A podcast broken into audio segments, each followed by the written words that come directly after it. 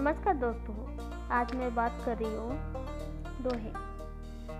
कबीर दास के दोहे के बारे में। कबीर का एक कमाल सो दो बातें ले कर साहिब की बंदगी, भीखे को दे भूख। इससे यह बात बोली गई है कि कबीर कहे, कमाल सो मतलब कितना भी कमाल कर लो, दो बातें ले सी किसी भी चीज़ों में अपने को दो बातें सीख सकते हैं। कर साहिब की बंदगी। मतलब हम किसी की कितनी भी हमारी कर ले। भूखे को ना दे भी फिर भी हम भूखे को भूख नहीं, भीख नहीं देते।